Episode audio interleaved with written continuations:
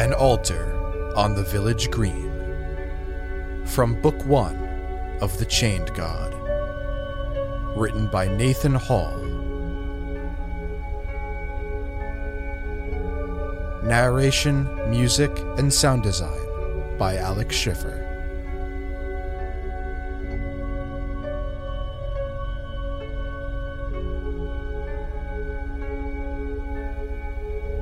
Episode 6 Murder at Marath's End.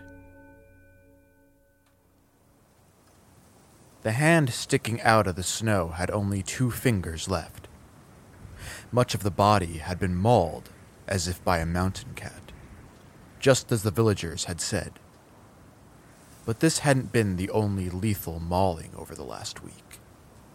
Four people were dead or missing, and in any case, Corin wouldn't have been sent from the church for a rabid animal, no matter how vicious. Snow bit through the wool of Corin's pants as he knelt closer to the body.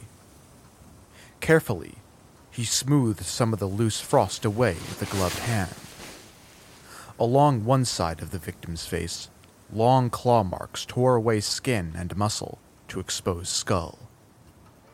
Teeth had torn out the throat Yes, a wild beast, surely. But along their wrists and ankles were burns, as if from a rope. Could a wild beast bind its victims before mauling? Whatever had happened to this woman, someone in the village was responsible. Corin had expected many things.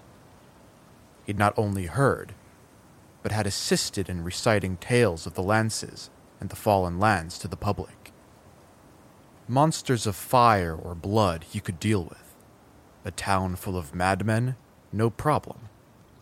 He'd become one of the more renowned swordsmen in the church, which was to say, the world, and for a reason. But some monster pretending to be a person, hiding in plain sight?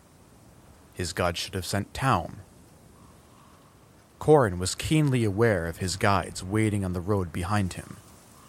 As he'd examined the body, he kept an ear bent for the crunches of their feet in the snow, waiting for one to get too close.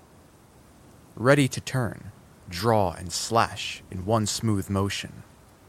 If one of the two who had led him to the body had done so to catch him alone and by surprise, it would only mean he wouldn't need Taum's deductions to find the killer. Standing, he brushed snow from his legs. I've seen all there is to see here. The way down from the slopes was a slow, careful picking. Snow and ice made footing uncertain, and a slip could even mean tumbling to the bottom. Even without that, the climb would be steep on a bare dirt path. How big would a person need to be to carry a body up this path? Tall and broad for a man, or remarkably so for a woman. Though squashed between the two kingdoms, the people of Marath's End had more of their stature in common with Lidor than Anissa, a few pale faces or broad shoulders among them. Perhaps it would prove simple to find the killer, after all. But then, what if there were more than one killer? Two would make quick work of moving a body even if they were slight, and even if the hill was steep. Just about any two adults in this whole damn town could be responsible. The thought made him miss a step. His foot slid, and he cursed as his arms swung wildly in an effort to regain balance. You all right? Corin frowned at having his thoughts disrupted. He let the expression take in the woman who'd spoken. Bitta, he thought he heard her say. She was not one of the few exceptions to the slight build and tan skin common to Lidor. Fine. Why? You slipped there. Ears burning. He opened his mouth to ask if she had never slipped on ice before. Instead, he found himself asking, This your first real snow? I heard as much coming into town. If Bitta was surprised at his change of topic, She didn't show it. Sure, we've had some frost, but this is the first ankle we've had all year. Why do you ask? Did your listener say the snow was coming? The man, Anarim, particularly short, squat, and heavy with paunch, seemed to tire of pretending his attention was elsewhere. She didn't have the chance to say one word or another. You just met our listener, er. Page will do fine. Corin remembered the admonition against revealing his true purpose. So no one knew the snows were coming, except perhaps the dead woman and the killer. What are you thinking? Bitta asked. Knowledge was there, just out of reach. Again, he wished that Taum had been sent here rather than himself. Taum would have seen the body and declared the killer instead of fumbling for hints and half remembered lessons. Corin considered holding his thoughts to himself. Even if one or both of these two were killers, it was best not to let on that he suspected until he had to. Neither posed a threat. The body was just off the path. The path itself is well worn. I'd assume you'd take it into the woods to hunt, at the very least. So the body would have been discovered right away if it hadn't been for the snow. It seems careless. But if the killer knew the body would be covered. Anarim scratched a patchy beard that might have belonged to a goat, but Bitta sucked in a breath. We didn't find her until we called a search for Torald. Do you even know how long she's been dead? How long she's been missing? The man finally seemed to get it. Kiaran kept to herself when she wasn't telling what she'd heard. Said it helped her concentrate. It wasn't unusual if no one heard from her for days at a time. The others? Who were they? When did they go missing? The ground had evened out beneath them. The snow packed into a serviceable road. Similarly, Corin's footing in this mystery was growing more certain. He quickened his steps, catching up to and then overtaking his guides. Deeja, Umat, and Torald, Anarim said. Bitta understood Corin's question better. A farmer, a thatcher's husband, and the smith's apprentice. In that order? No. The man's breath was short from their quick pace. His voice called out from behind Corin. Umat, the husband, went missing first. Or we thought so, at least. But what does this have to do with anything? Because, Bitta explained patiently, Sherith's gone all day, so Umat's home by himself a lot. And then we thought Deidre had gone back to her farm until her horse wandered back into town, dragging her behind. Her voice broke at the end. Pain, grief, guilt. If you're saying the killer is hiding bodies on purpose, only taking people who won't be missed, then what about Torald? Master Glem was looking for him within the hour, and the whole town was in an uproar before noon. He. What was left of him got thrown down a well, Bitta said. Again, that sadness. How does that meet your theory, Page? Anarim was huffing. Corin didn't slow. Ahead, the town lay silent. Only a single large plume of chimney smoke rising from its center. I would wager that the apprentice disappeared shortly after the farmer. He didn't wait for Bitta's confirmation. If the killer waited a week between Listener and Thatcher's husband, they waited three days before the farmer. Corin snapped his fingers, once and again, and again more quickly, and yet faster. As the gaps grow shorter, less effort is being taken to hide the crime.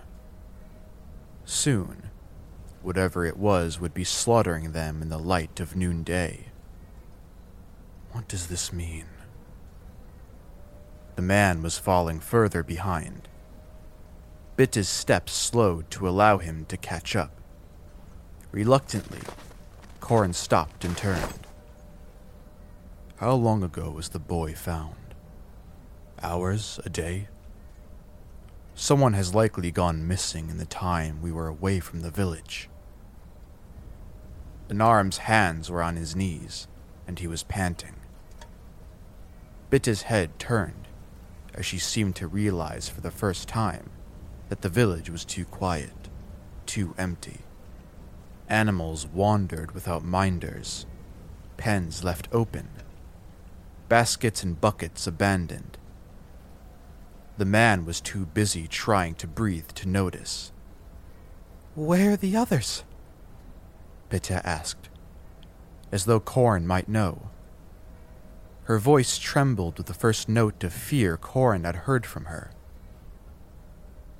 They are probably fine, he said, though at least one more was likely in the killer's grasp at the very moment. You said the other bodies are nearby? Corin gestured for Bitta to hold the lantern closer. In the dark cold of the basement, the bodies looked less like the remains of people and more like random bits of meat and bone held together with what remained of their clothing. Deidre, at least, looked like she might have been alive at one point, though she was missing a leg and both arms, and her face had mostly been stripped away by either the creature's teeth or by the dragging she had endured. The boy, though, mostly broken bones stuck together with the tack of dried blood. Some of his injuries had come from the tumble into the well, but others had been made by claw and teeth, by inhuman strength and indescribable savagery. What little was left of the boy showed no signs of having been restrained, but based on the brute strength that caused the injuries, it wouldn't have been needed. As Corin had suspected, the murders had grown more vicious as time went on. As if, as the strength of the killer grew, so did desire, hunger, anger. At a certain point, the beast didn't care to stop, didn't care if the body was found. Soon, it wouldn't care to wait, wouldn't care if it was caught in the act. Soon, it would be strong enough and hungry enough to devour the town whole. You are different than I expected. The hand Bitta wasn't using to direct the lantern was plugging her nose, and Corin didn't blame her. The cold had kept them from rot for the most part, but they still stank of death. The other villager had refused to come anywhere near the bodies, had insisted on finding the rest of the villagers. If things were escalating as quickly as Corin thought, he was already dead. Different how? Corin asked, examining one particularly nasty break that split the boy's thigh. You're quiet. Rude, you mean? I had expected someone from the church to kind of care about the village. Was that supposed to shame him? He turned to meet her stare, and after a moment, her eyes dropped to the bodies. It's not my job to be kind. It's my job to put an end to this. You mean to catch the killer? The poor fool still thought a person had done this. Of course. She forced a smile. Good. Guess there'll be time to be nice to each other once this is over. A weaker person might have felt pity. For her, for the victims of this monster, for the town as a whole. Corin turned for the stairs leading up to the cellar door. It was mostly over now. Soon he could confront the creature. If any questions remained after that, the answers wouldn't matter. Even Taum might not have done better. Corin reminded himself not to smile. How do you think it's getting them alone? Pausing with the door half open, Corin considered. Do you folk trust each other? We did. For a moment, Corin said nothing, climbing up and out. After she'd followed, he closed the corpses back into darkness. Only then did the woman remember the lantern she had borrowed from the cellar. Without thought, Corin took it from her. Why had he taken it? Something like an itch. Like a word he couldn't remember. Like entering a room but forgetting the reason why. You doubt the later victims could be easily persuaded, or easily fooled, once their friends started to go missing. Torald wouldn't go anywhere without asking Glem first. And with his leg, it took a lot for Umat to get out of the house. Bitta made a small sign against her own leg, above the knee. And yet there was no reason to think that they were forced. Not far ahead, smoke rose from the single spire of the church above the rooftops of shops. Master Glem said he only turned his back long enough to get the forge hot, and the boy was gone. He didn't hear Torald cry out. Her voice was thick as syrup with emotion, so thick the words struggled to escape. Umat didn't leave his peg and crutch behind. No blood in either case, nothing broken. The Thatcher came home to an unlocked door. She thought he'd left her at first, except no one had seen him since. She opened her mouth to go on, but she must have noticed Corin's impatience, because she swallowed her words. Corin had never liked puzzles. He didn't like them now, when it was unclear whether the puzzle meant nothing or meant everything. A threat of family, then. Maybe. But Deidre didn't have family left after the fever two years back, and was hardly friendly with the town beyond trading. Though he didn't say as much, it didn't feel right to him either. As they turned onto the town square, the sloped thatch of the church's roof angled so severely the snows had tumbled right off the sides, grew a stout, square shape beneath a wooden building with a single set of double doors, like the doors to a barn at its front. The spire was topped by the hideous figure of a monster, impaled on a spike that resembled one of the chained god's anchors. While only a crude carving, the monster was twisted in agony, its claws tearing at its wound.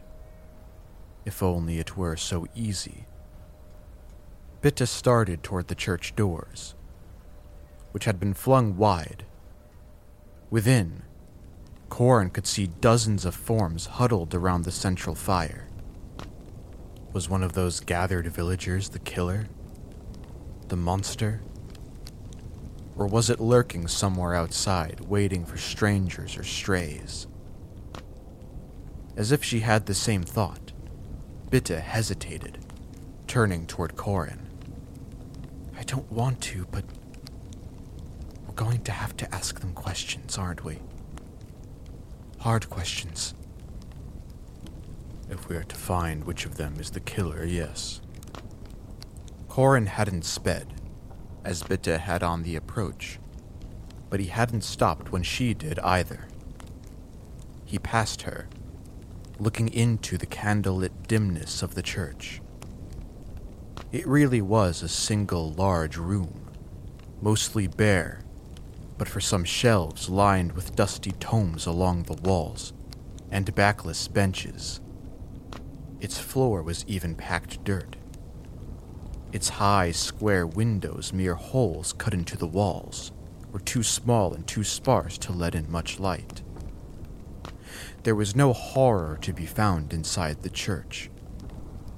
Not that he could tell at a glance, anyway. Faces were soot streaked from sitting close enough to stay warm. But the church doors remained open and welcome despite the cold. At the far end of the sanctuary, an anchor had broken through the altar, almost reminiscent of that sitting above his god back home. Somewhere inside, it was too dark to see just where a child cried. He would have to ask questions, and continue asking them until he received answers. He would have to keep those answers in mind as he repeated this process again and again, until one story clashed with another, until there were enough such clashes to call one person liar. It would take hours, days, and all the while, the creature grew stronger, found the few who couldn't or wouldn't gather here, and fed. Every hour he couldn't find the killer was a failure. Every day, a humiliation. Puzzles. He'd always been one to force pieces into place. It didn't matter if he couldn't solve the puzzle, if no one else could either. A thought rose again in his mind, no longer half formed, no longer muffled. His breath escaped in a rush. What is it, Page? He hardly heard. It was so simple, so elegant. Page? Her hand on his shoulder drew his attention. When he met her eyes, she took a step back. How had he not thought of it before? The church, a single room, with a single set of doors. I'm not a page. Her mouth opened, but the question died on her lips. He rode over her confusion. That's the mistake I was making before. I wasn't sent here to save you. Bitta said nothing. By her look, she thought he was the monster who had been killing her village. The roof sloped, empty of snow. You're all dead already. What are you? Her fear became horror, became hurt, as though he had betrayed her. Her head started a slow shake, a weak denial. The entire town gathered inside. I'm a lance. It's not my job to save you, you see. It's my job to find the source of this madness, to destroy it, at any cost. The lantern leaving his hands was like a half remembered word slipping from relieved lips. Like remembered purpose. It flew in a smooth arc up onto the roof, smashing solidly against the spire. For a moment, oil glittered in the cold sunlight, and then fire bit against straw and tar. Bitta turned to the doors, her mouth open to shout warning. Trusting Bitta, hopeful Bitta, kind hearted. Corin's blade was free, its sigh a sound of relief, as profound as Corin's own. It carved through Bitta as easily as it would a training dummy. With his kick, her falling body tumbled into the sanctuary. Just as the people turned toward the disturbance, he swung the large doors shut. His sword lodged deep into the crevice between the doors, pinning them into place. He'd wasted so much time. Taum would have seen this right away. It was such a simple solution, after all. If the monster lurked inside the church, in the skin of one of the townsfolk, his mission would be finished in moments. If the monster waited in a house or in the woods, he could hunt it without distractions. He could burn every house in the village, burn the very forest until the beast died. Sounds of confusion, alarm, and finally panic. Fists pounded on the doors, and then shoulders. But the sword held it tight. At first, the screams were human, but quickly they grew to those of animals. Quickly they grew to something unearthly. Smoke billowed from windows too high and too small to climb out. Poured from beneath the doors, tasting of charred wood and seared meat. The creature and the anchor atop the spire were wreathed in flame, and then, with a crack like the sky breaking, they fell through the roof into the conflagration. After a while, the only sound was the roar and snap of the fire. Something else flooded from beneath the door, too dark even for soot. The same wind that guided the smoke northward seemed to twist for this darkness, sweeping it over and onto Corin. It blanketed his skin and hair. It stabbed through his eyes. He breathed, and it clotted in his lungs. He swallowed, and it swelled in his stomach. He consumed it, and it consumed him. Like cold fire like being skinned, one hair's width at a time, like a lover's caress against the very core of his being. When he returned to himself, he was on his knees, his entire body stung, like fingers waking up. The darkness had gone. Had that been it? Had he succeeded? How would he know? He pushed himself onto his feet and moved to retrieve the blade from where it still wedged the charred door closed. His hand had closed around the hilt, still cool despite the fire, when motion at the corner of his eye drew his attention. A skinny child with wild brown hair and active gray green eyes stood at the edge of the courtyard his hands fidgeting on a dirty but well cut tunic. Those eyes flicked from Corin to the sword, to the burning church. But when they returned to the lance, the child didn't look scared. Please, the child said. My dad needs help. He's been hurt. The words of a panicked child were flattened and hollow. The youth watched him closely for a reaction. Memory flitted through Corin. Long hours and days as a child spent reciting the tales in front of a mirror, practicing a smile here, practicing fear there, practicing until he could make an audience hold their breath or laugh, cheer or weep. Pretending emotion had come easily to him. This child was no good at pretending. Corin nodded jerking the sword free. The door creaked outward, bursting from its hinges. Smoke billowed out, almost thick enough to conceal the charred remains that tumbled out. The child viewed the bodies with no more fear than he had for the fire. Lead the way, Corin said, not bothering to sheathe his blade. The child led, Without the everyday human noises, the town was eerie in its quiet.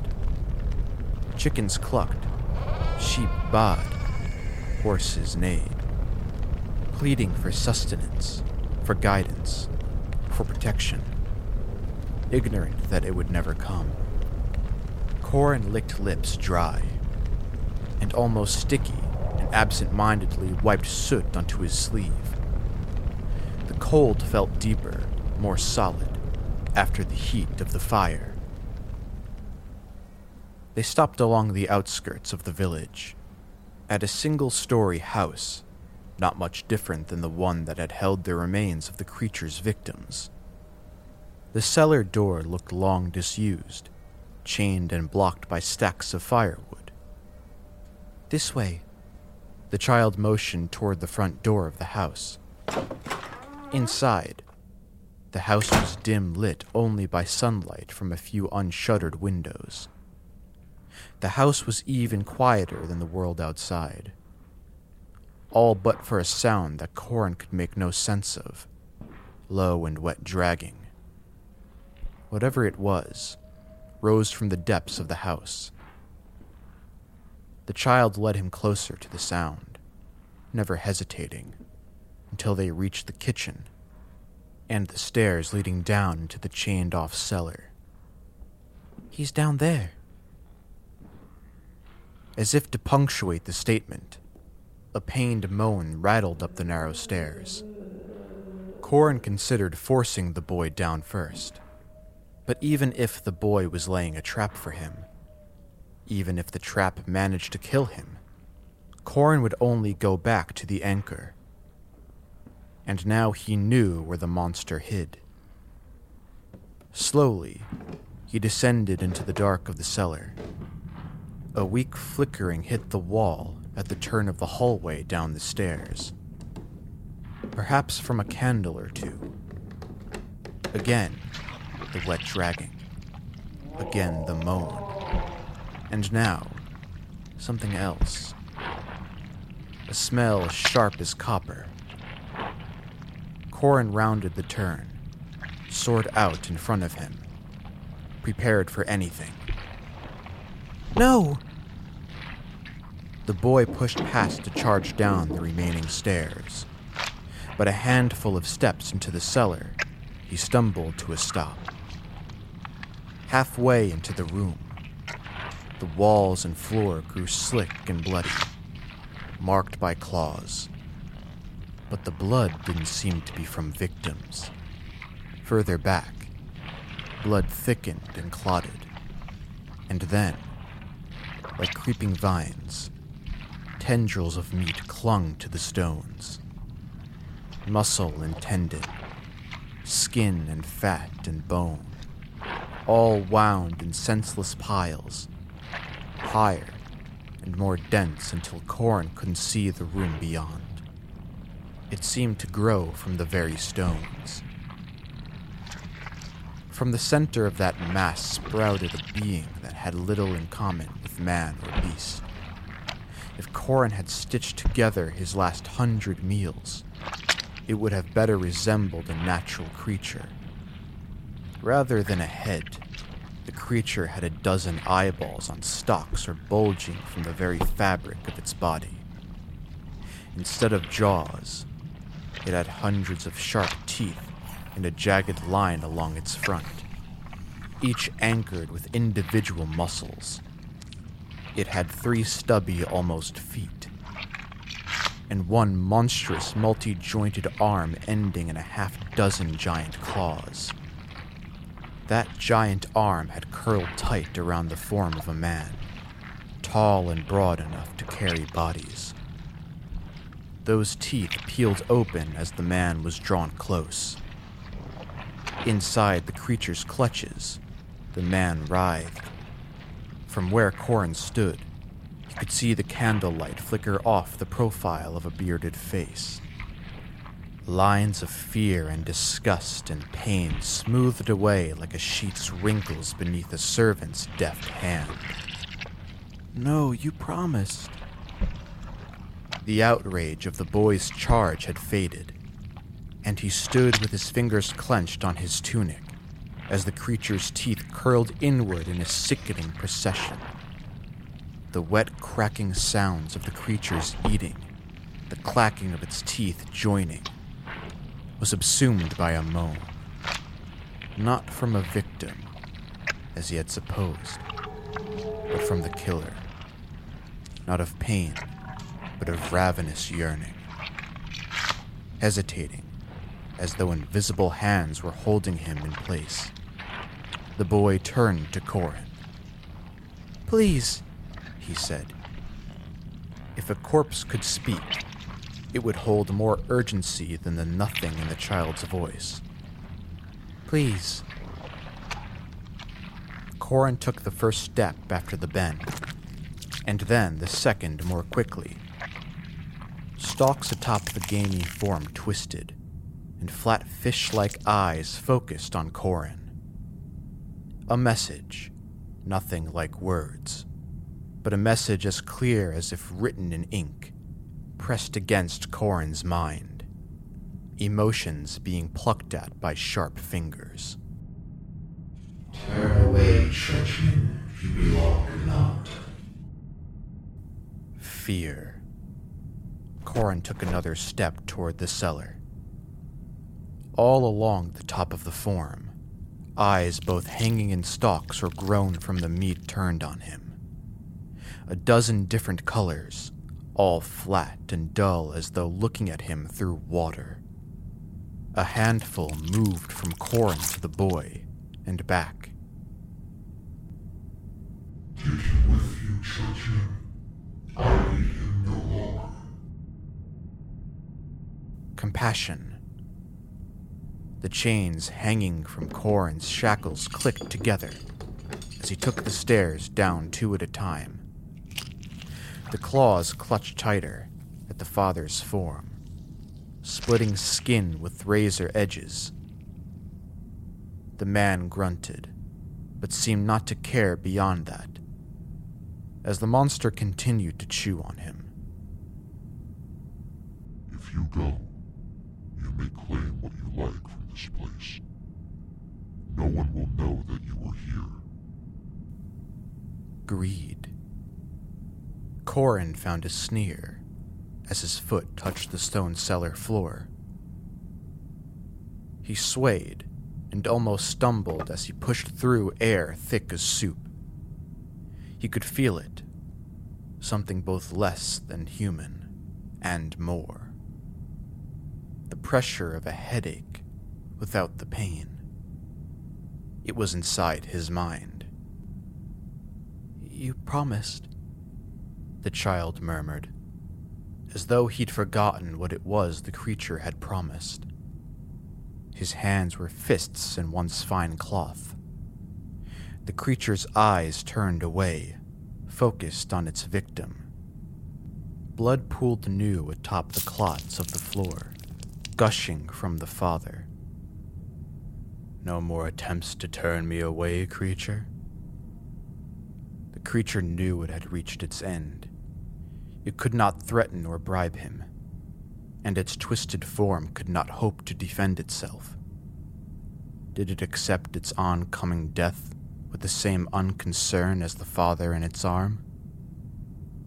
Corin stepped closer to the creature, almost even with the child.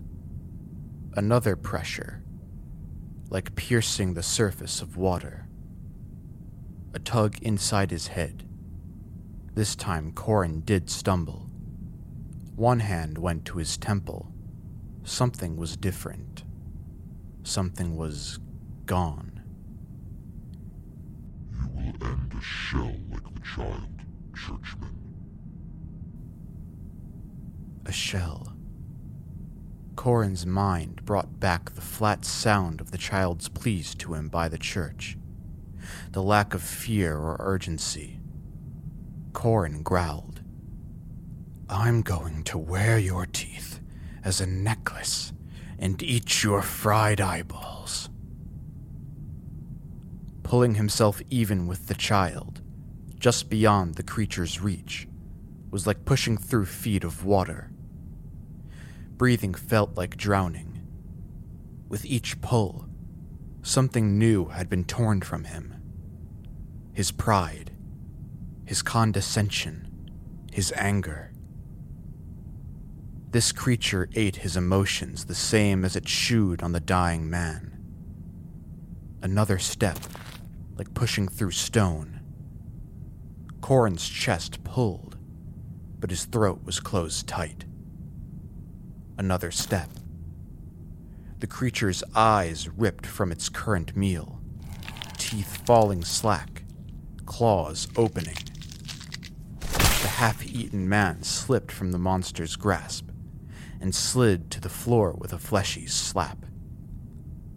It had taken Corin years, as a child, to realize that he was different, and years more to hide it. He learned to practice in a mirror, to let his cheeks pull his lips into a smile like the other children's, rather than pushing the corner of his lips up, as he at first had. How to breathe just so as he laughed, so it rose and fell just like everyone else's. He'd learned what touches were welcomed and what made other children cry. Mimicking the other pages had felt like taking up the habits of the High Canter's hound. But it was useful. It let his real self observe and plan. As long as he displayed compassion and fear, the church had no issue with his ambition or his pride. He practiced hard, volunteered to tell the stories, and in time, he applied to become a lance. Taum, with her observance and her logic. Taum, who gave meals to the poor and cried at strangers' funerals. Taum would have been scraped hollow like the boy, would have stood still and waited to be eaten. Another step but Corin had been hollow long before he'd ever come to this cellar.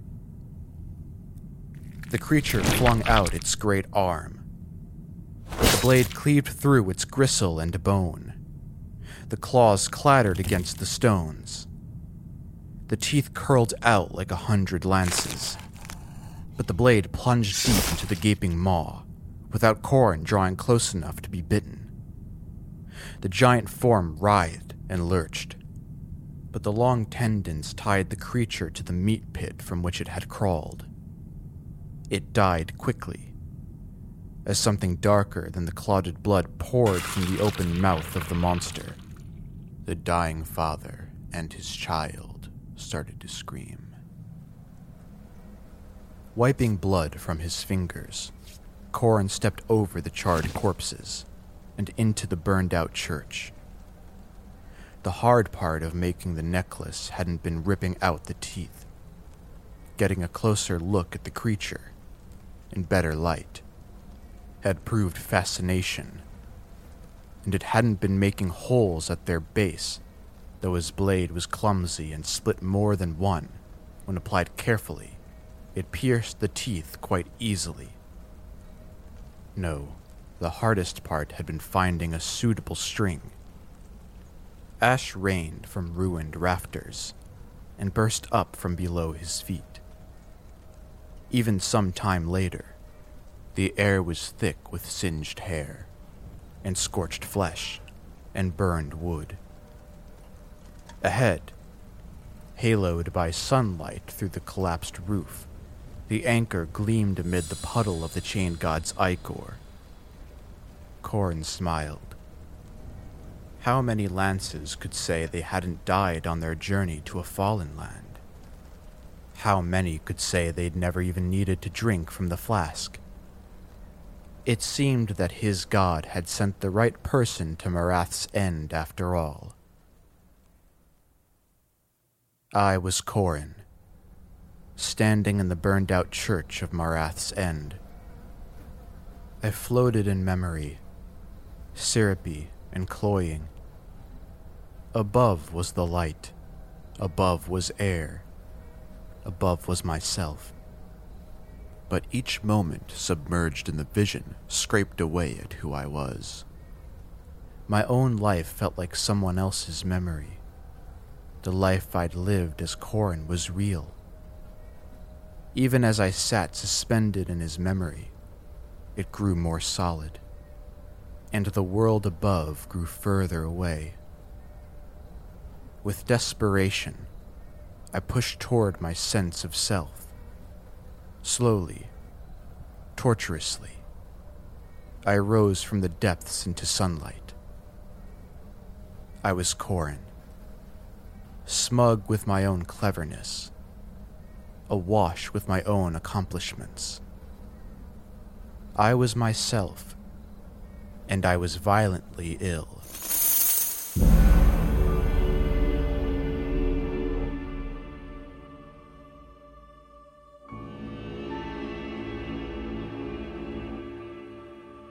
This has been Chapter 9 of An Altar on the Village Green from Book 1 of The Chained God. Edited by Sarah Chorn. Original print cover by Luke Tarzian. And podcast cover by Van Fulfs. Copyright 2021 by Nathan Hall. All rights reserved.